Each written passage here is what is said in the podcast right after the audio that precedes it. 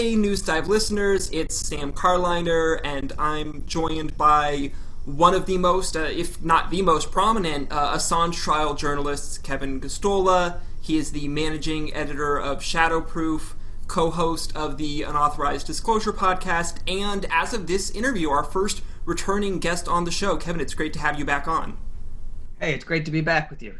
Of course, I wish it was for better reasons. For the the sh- we'll get into the details, but the short version, in case any of our listeners don't know, is that this Monday, January 4, Judge Vanessa Baraitser, who's been overseeing the Assange trial, ruled against a lot of expectations, uh, against extradition, extraditing him to the United States.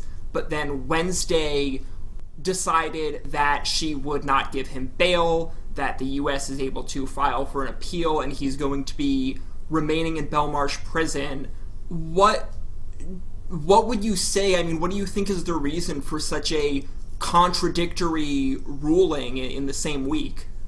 First, uh, I do think that we can still be relieved at the outcome because while he's not outside of Belmarsh High Security Prison, while he's kept in confinement, and at a moment when I think all reasoning should should suggest that if you haven't been convicted, you should be outside of a prison because London has been put on lockdown due to the COVID 19 pandemic. Still, I think that the legal team for Assange looks at the appeal that lies ahead for the United States and, and feels like they're going to be able to overcome whatever the U.S. is going to say to this appeal court, which is a high court of justice, and uh, that ultimately Julian Assange isn't going to see a reversal, and that the extradition decision will stay the way that Vanessa Judge Vanessa Baraitser decided. But that being said, um, it it is illogical because on one hand Judge Vanessa Baraitser made this argument that Julian Assange's mental health has uh, is so uh, severely uh, that he's deteriorated so severely that if he was extradited to the United States, he'd be put into a prison, and then he would try to commit suicide, and the authorities would not stop him. And yet he's being kept in this prison where she even points out in her own ruling that inside of Belmarsh, he is known to have hidden some aspects of his mental health from the psychiatrists or the psychologists who have met with him because uh, these doctors he fears would turn around and place him under constant watch and and that could be a kind of torture to be under some constant monitoring. And and so they recognize that he's likely hiding the the full scope of of what he's going through while he's in in detention at Belmarsh. And yeah, so it makes absolutely no sense in this respect that Vanessa Baraitser would keep Julian Assange in prison, but she firmly believes that he's a flight risk. And um, we you know, we can get into some of those details, but she she sees that he was convicted of jumping bail for the reason that he sought political asylum, which I think shows some contempt for what asylum is supposed to be. And she says that because he jumped bail by going to the Ecuador embassy instead of allowing himself to be extradited to Sweden for the case there uh, for, for allegations that were brought against him, that then he cannot be tr- trusted to be released to house arrest during, uh, well, while awaiting the appeal. So, for any of our listeners who don't know, can you get into some of the details of his mental health uh, and why him remaining in prison, uh, as well as uh, the risk of COVID? Why uh, it's just such a, a risk for him to stay isolated? Yeah, so Julian Assange suffers from a recurring depressive disorder, uh, and uh, that was assessed almost immediately uh, in the months after he was brought to Belmarsh, and it got rather severe at the end of 2019. And so then throughout 2020, we saw him at various stages of the year through these extradition proceedings Uh, I was actually in London in February before the pandemic and the rest of the year in 2020. Any proceedings that I covered, I was doing so remotely. And so as he appeared, you know, he did seem to be in a better state as 2020 progressed. But I remember that February hearing, he was having difficulty following along with the proceedings and he couldn't hear what was being said. And he just genuinely seemed to be going through uh, mental distress. And so, uh, you know, some, some things improved. He, he's been able to see family um, like his two children and, and Stella. He was able to see them in March. But then with the pandemic, everything gets put back on lockdown, and there's a great limitation as to how much he's able to interact personally with these people.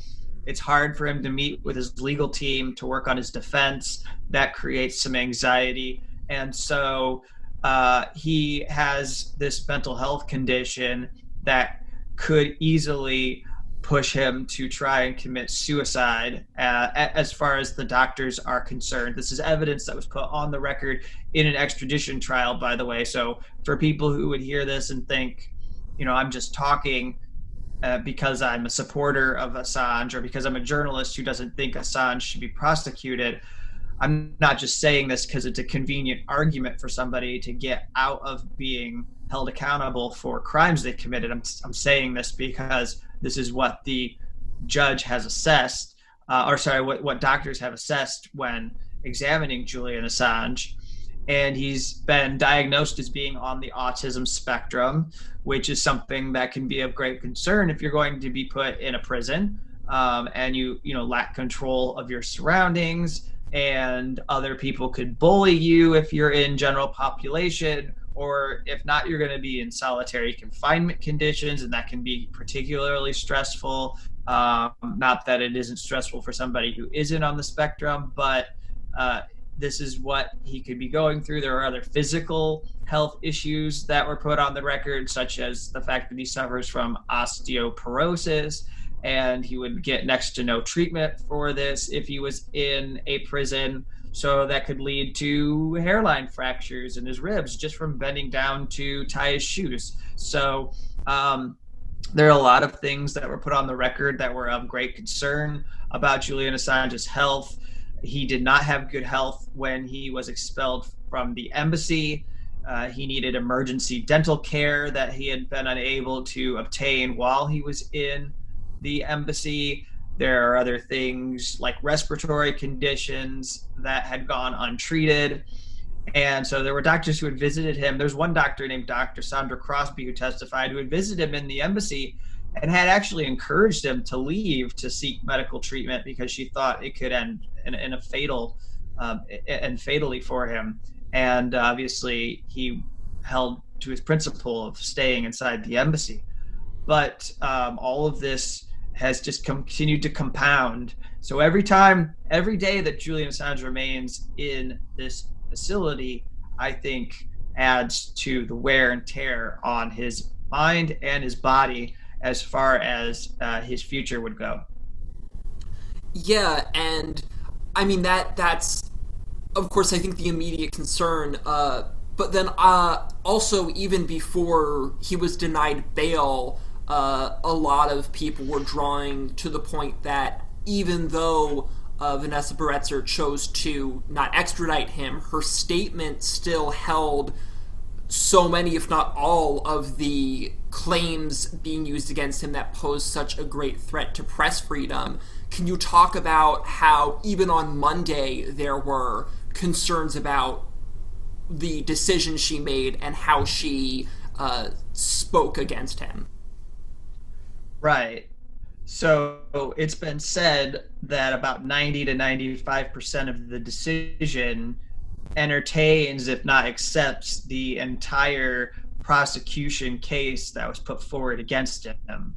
And so what happens with this extradition decision is it is not an exoneration for Julian Assange. It does not clear him as far as allegations that have been put out there in the media it does not help anybody feel any different. The reputation of WikiLeaks and Julian Assange isn't restored by Vanessa Baraitser denying this extradition request, but uh, what it does do is at least give them this modest hope that they might be able to beat the U.S. government on an appeal.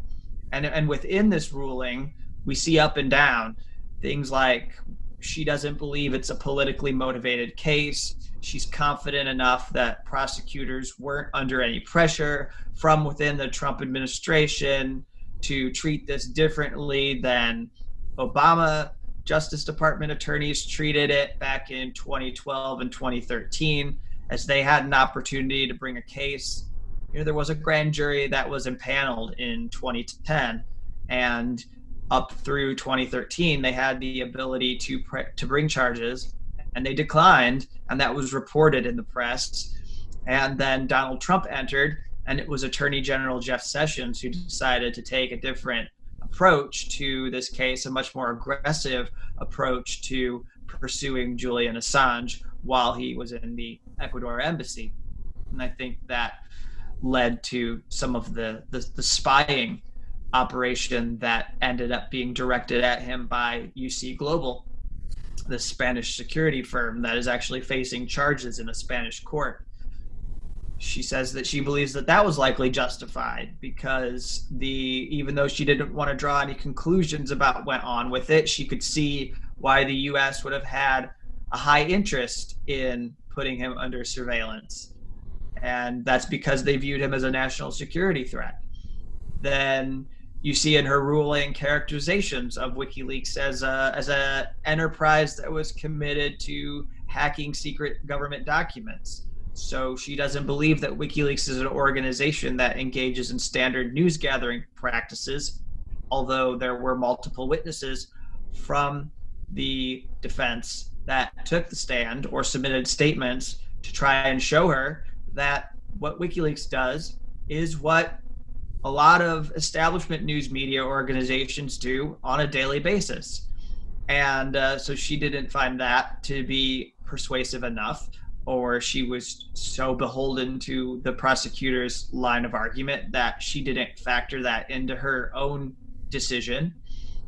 And uh, furthermore, uh, she does accept this idea that Julian Assange went beyond traditional uh, activities of, of journalism in the way that he is alleged to have assisted Chelsea Manning.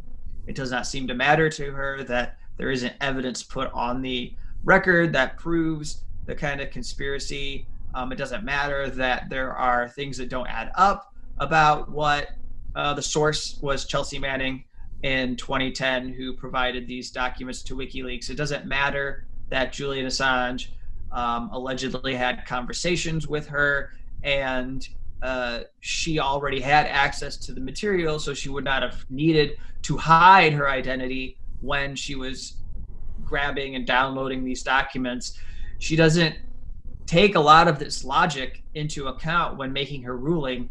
She simply accepts at face value almost all of the prosecutor's arguments. Can you touch on some of the reasoning uh, she, or if it was either she or, or the U.S. applied to why he can't be uh, let out of prison, why they can't monitor him, and why this is uh, incorrect, and why there's a lot of proof that they easily could um, allow him out on bail. I don't honestly know why Vanessa Baraitser believes that Julian Assange couldn't be put on house arrest and tracked and put under surveillance and forced to show up at his appeal date. I don't accept the premise that he wouldn't show up for his appeal date, but let's just pretend like yes, the moment that Julian Assange set free was set free, he was going to try to make a break for an airplane or he was going to uh, methodically plot some kind of way to get to uh, another country's embassy in order to escape the country so that he did not have to continue to go through this extradition case. We all saw, at least we have images if people are not familiar, the way that the British police responded to Julian Assange being in the Ecuador embassy. There's there's images of, of, of cops lined up across the Ecuador embassy. You can see cops that are in the stairwell, and they would peer into the windows of the Ecuador embassy. And we mentioned the spying operation already. There was surveillance that was conducted.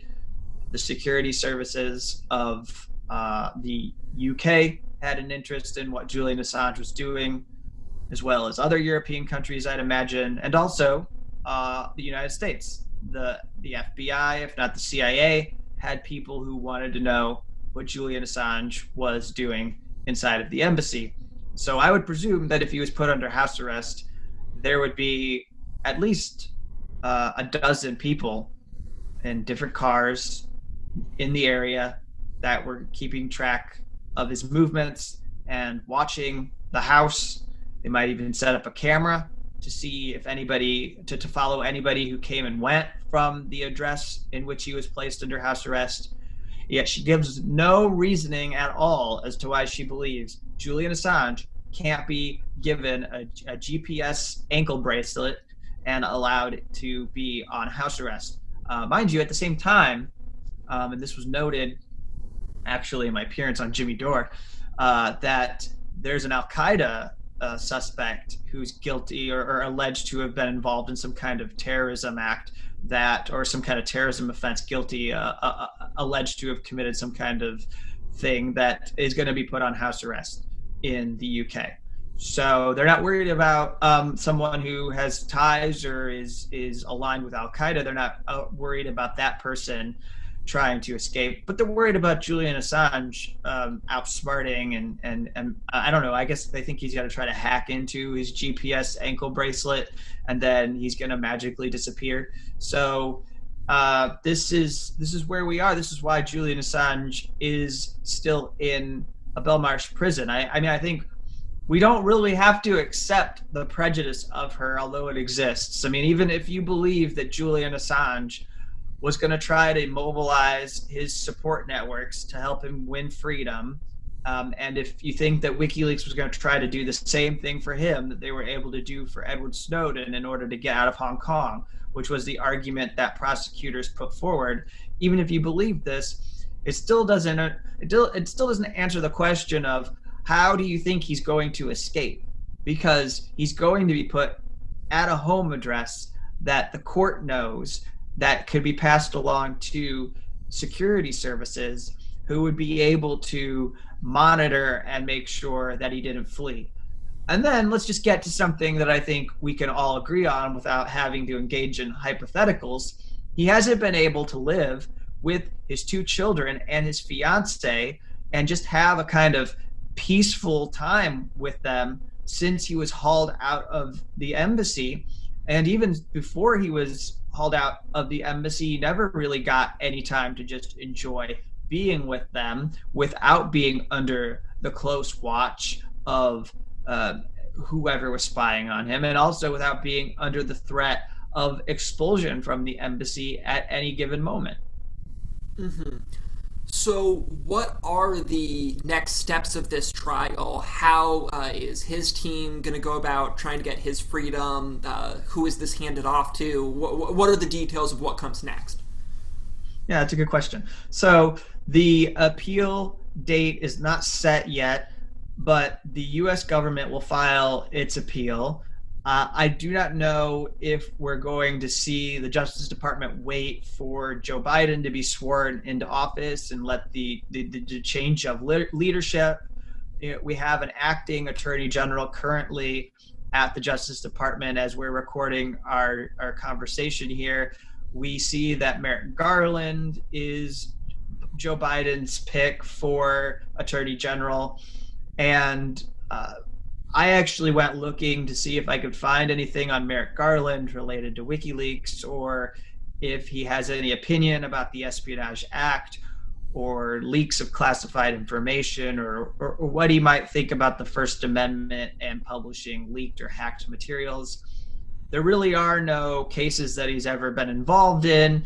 Uh, there's nothing that suggests that he's a fierce opponent of freedom of the press and, and, and, and things that are relevant to this case, there's nothing that suggests that he's going to be helpful to the Assange legal team and advocate for dropping charges against Julian Assange. Uh, we just know he's a pragmatist, he's an establishment figure, and he's likely to go along with whatever the rank and file of the Justice Department would say should be done with the Assange case. So we'll see if he assesses the history of this case and, and examines what the Obama administration did and finds that they were making a better choice than the Trump administration.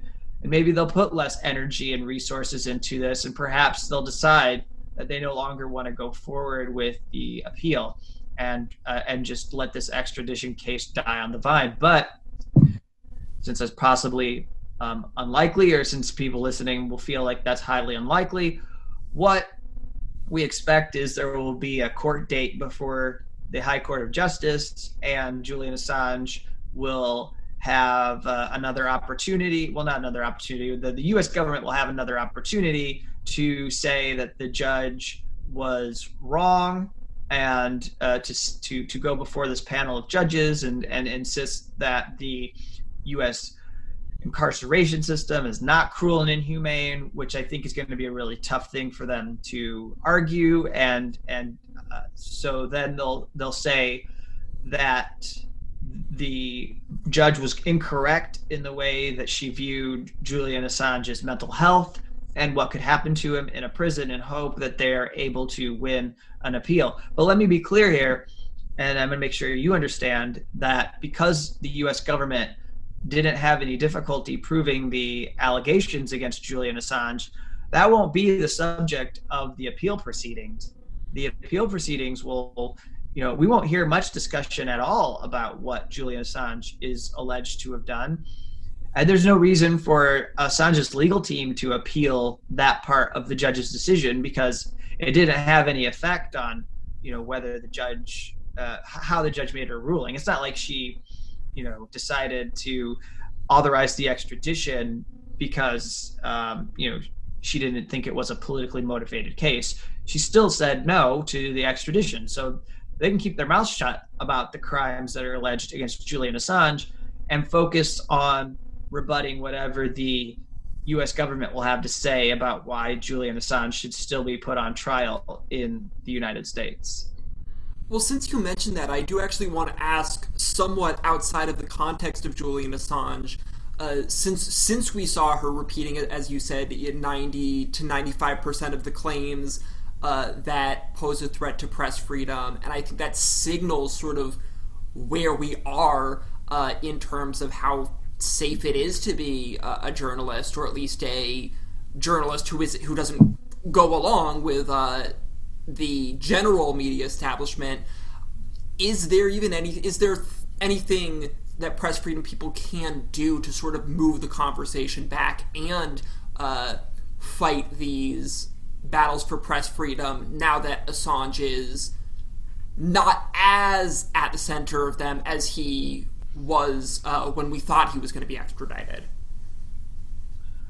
Right. So the outcome of this case will continue to have lasting impact even if Julian Assange prevails because the judge is accepting that a US Justice Department can bring an Espionage Act case against a I'm going to put it this way because it is a political case that the US government could bring a case against a dissident publisher or journalist. And so, what I mean, somebody who's seen as more of an activist and not just a, a, a straight up journalist who would work at a more uh, mainstream or corporate publication, those people around the world are the ones that have to look over their shoulder and fear being held um, well not accountable but fear that they might be hit with charges if they publish classified government documents from the United States government, or that they might have to be concerned if they publish documents from other governments who could be emboldened here and think that if the U.S. can can do it, then so so can we. We can also assert our authority and protect our government secrets from being published. So they may try to extradite other journalists to you know could be the UK, maybe it's Australia, maybe it's Israel or Turkey, Saudi Arabia, Brazil, could be Russia or China. You can go down the list of countries that have abysmal press freedom records and see that they that they could be ones who saw what happened with the decision on Monday and and feel like this means that they can target journalists as well. And so, if Julian Assange does prevail and uh, this extradition case is effectively lost and cannot be salvaged by the US government, then it's going to be up to people around the world to recognize the deterioration of press freedom that has been intensified by this case. Um, and there are examples both in the United Kingdom and Australia, as well as here in the United States, of of that uh, erosion of freedom of the press, which you know you could fill a whole hour to two hours having a conversation. I mean, it's not just it's not just from Trump being mean to journalists during press conferences at the White House. It's you know things like the the denial of freedom of information act requests that should be granted when people ask for access to documents which are taxpayer funded you know those are our those are that's our information that the government is creating and logging and documenting and keeping in databases this is why Julian Assange and WikiLeaks are committing committed to forcing transparency because they understand that the documents that governments have in their clutches belong to the people of those countries and should not be kept under lock and key by elites. So uh, you see in the UK that there are documents that they have secret about what the UK was doing to ensure that Assange remained in the UK. Um, and so he would still be there available for the U.S. to extradite, and and why they did not want Sweden to drop the the sexual allegations case against him. And those records related to those maneuverings remain uh, secret, even though a journalist in Italy named Stefania Maurizi has requested those records. And in fact, there's a case unfolding where they might decide that people who are not from the UK are are that those people who are not from the UK are not allowed to request those records that they have to be a British resident in order to get information, which has never been the standard in that country. And we see things in the uh, country of Australia, which has failed to protect Julian Assange, that are somewhat alarming because uh, there's a whistleblower case, um, David McBride, who exposed uh, war crimes by Australian soldiers in Afghanistan, and now he's facing prosecution. Um, I believe that ABC, the Australian Broadcasting Corporation, had their office raided by authorities there related to those materials, even though the government then turned around and did a investigation of um, of troops that were accused uh, or implicated in war crimes committed. And so we just see that um, in these countries, these uh, and I haven't even talked about Ecuador. You know, we don't know what's going to happen with Ecuador in February, but it's possible that there's another political shift back to having a left-wing government similar to the one that was uh, Rafael Correa's government, which granted Julian Assange asylum. So right now we have Lenin Moreno in office, and he, of course, gave Julian Assange up to the U.S. authorities by forcing him out of the embassy by revoking his citizenship as well as his asylum, and uh, so there is a plenty, plenty out there for all journalists around the world to grapple with. Um, and, and some of it at the core involves what has been done to Julian Assange, but there are also other matters connected and related that have to be addressed by the country by uh, the global press freedom organizations as well as journalists from news media all over.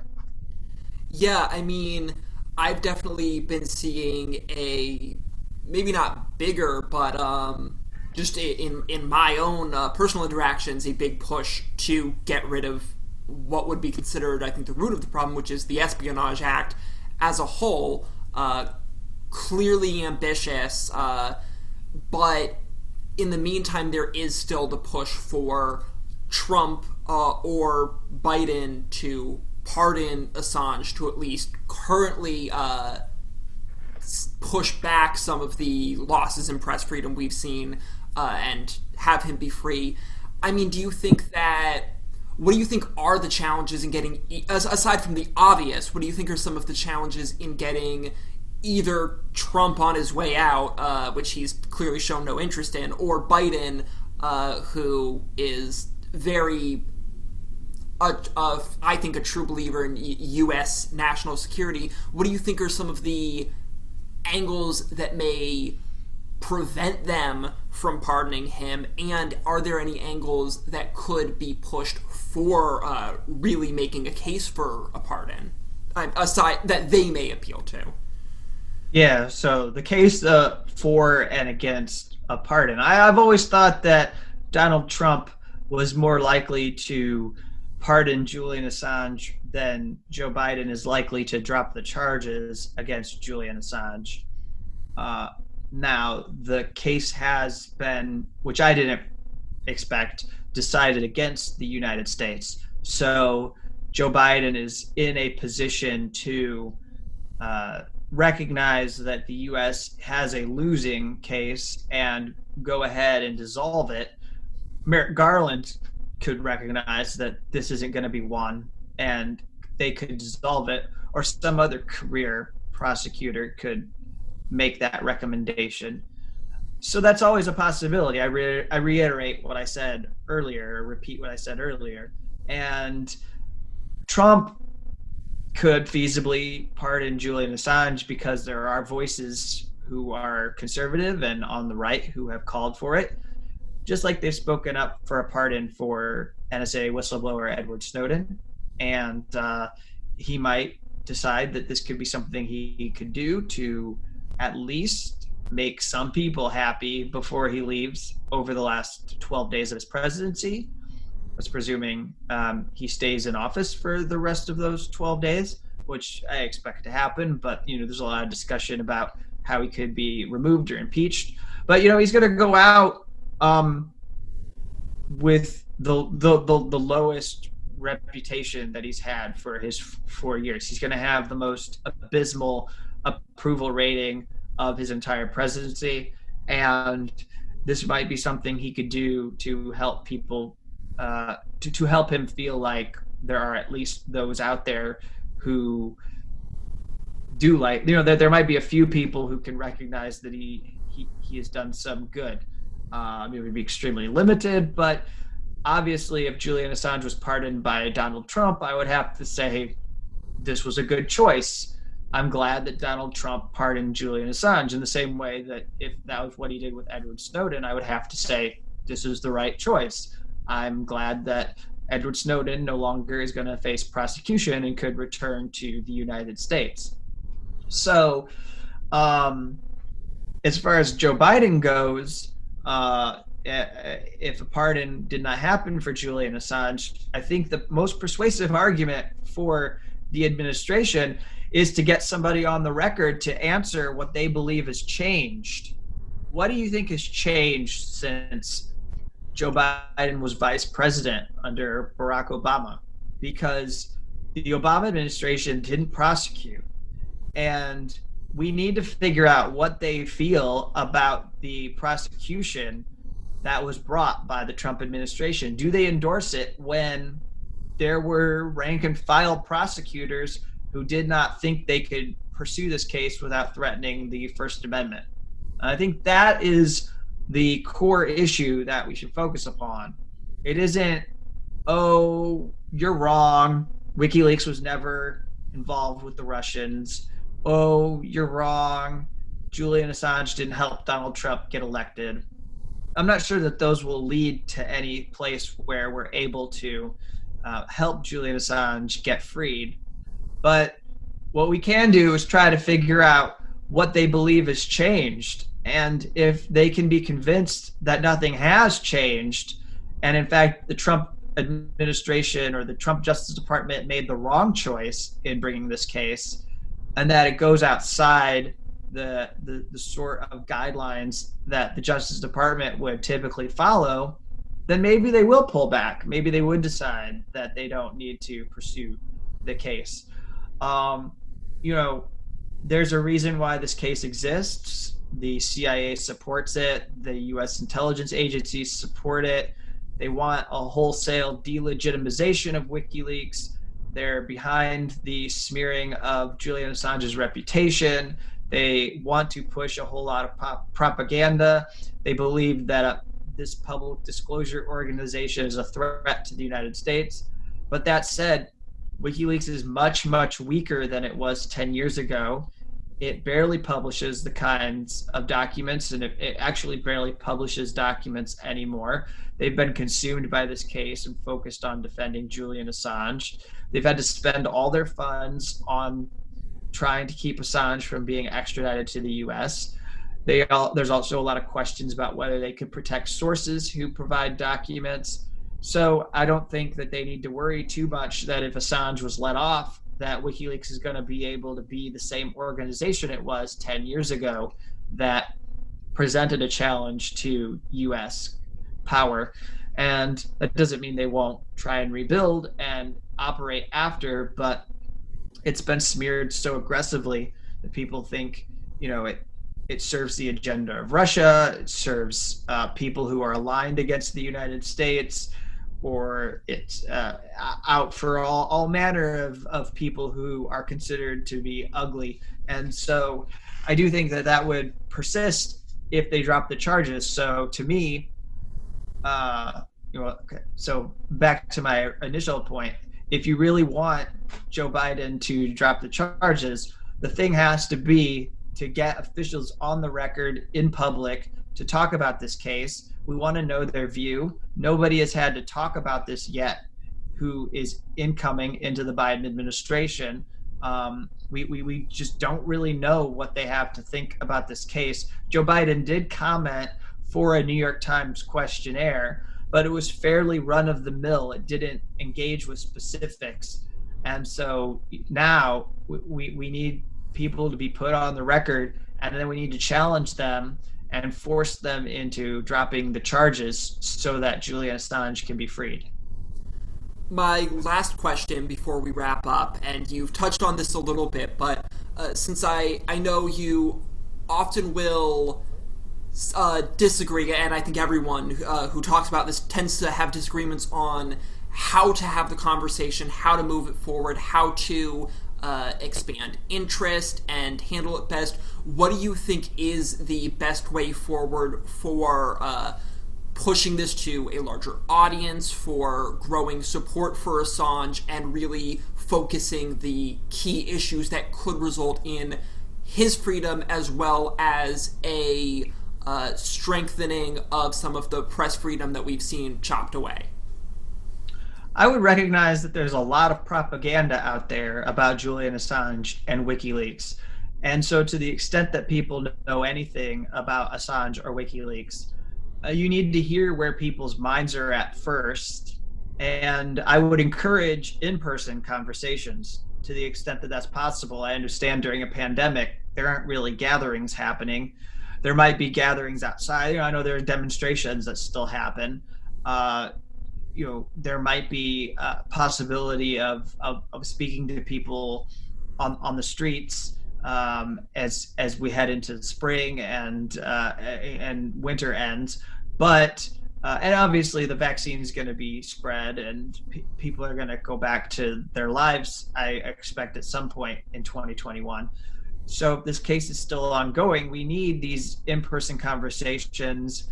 You know there could be webinars that organizations hold with people who are activists. I do think community groups can do things to try and uh, raise awareness. You could go out to a corner with free Assange signs and and you can make a statement and if people come up to you and, and want to know what this is about and, and why you're doing what you're doing, if they think you're crazy, you want to figure out where they're coming from. What do they know about Assange? What don't they know about Assange?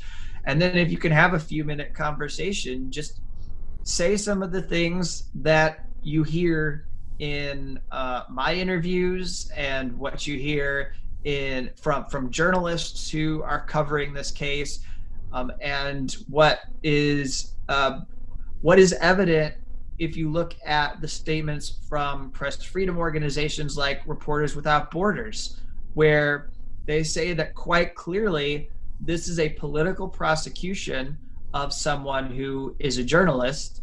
Um, and you know, if if in your conversation you don't want to get into personality and you don't want to talk about Julian Assange and you think the quickest route to winning somebody over is to just make a principled argument about press freedom and the First Amendment, simply say that it's dangerous for the Espionage Act to be brought in the way that it has been brought because it's going to undermine freedom of expression in the United States. And it's going to make our government even more corrupt and unaccountable if national security journalists especially have to fear being prosecuted because they accepted government documents from a source and remind them that there are a number of examples in the last 20 years when the kinds of stories that WikiLeaks made possible had a huge effect in uh, exposing corruption and crimes that needed to be known to everyone. And it wasn't just WikiLeaks that unraveled some of the excesses and and uh, illegitimate acts by the U.S. government during the war on terrorism, but it was, you know, it was the New York Times who revealed that President George W. Bush was engaged in warrantless wiretapping by the NSA. It was the Washington Post that published exo- exposés on top secret America and looked at the network of companies and the the security industrial complex that was involved in in uh, activities after 9/11 and how they were getting rich off of this and uh, dug into and, and, there were exposés from the post on CIA rendition and and the operations that involved torture there have been newspapers that exposed all manner of abuses and crimes by the Bush and uh, Obama administration. Drones, drones are an example of something we know all kinds of information about and how they were used to carry out extrajudicial killings. But that's only possible because journalists publish documents without permission from the U.S. government uh, wars. We, we learn about uh, planning for wars. Um, and we don't get this information because a U.S. government official says, I give you my permission to publish this. It gets into the public because someone who's a journalist has a source and decides that this is information that people need to know. And so that, that's what people need to hear. There needs to be a reckoning about how valuable it is for organizations like WikiLeaks to exist, demystify it, say it's not really as dangerous as you've been led to believe. In fact, it does just about the same kind of work as New York Times or Washington Post. They just don't have the same ideology. They just they're not part of the establishment. WikiLeaks is part of um, uh, has has much more aggressive view about transparency, and so that leads to different stories being pushed. Um, it leads to them publishing more information. So in that sense, you could export them even more than you would a corporate news outlet. So I think that that might be a step to getting people to recognize that what has been said about Assange for the last five to ten years is in bad faith. Uh, it's not based in fact um, and it's intended to push an agenda by the uh, U.S. government. Well, Kevin Gosztola, I really appreciate you taking the time to cover all of this and the work you're doing. Where can people follow your reports on Assange, WikiLeaks, and uh, other topics? You can go to uh, my Twitter at K Gosztola, K G O S Z T O L A, or um, I have a newsletter called uh, The Dissenter. It's Dissenter, D I S S E N T E R dot substack dot com. And There, um, I send out stories about whistleblowers as well as updates on WikiLeaks every week. It, there's a, there's a free newsletter portion, and also if you know you end up subscribing, there's some exclusive material. And and yeah, I think that's the easiest way to stay in contact and to know the latest developments related to Julian Assange. Right. Well, I hope people check it out.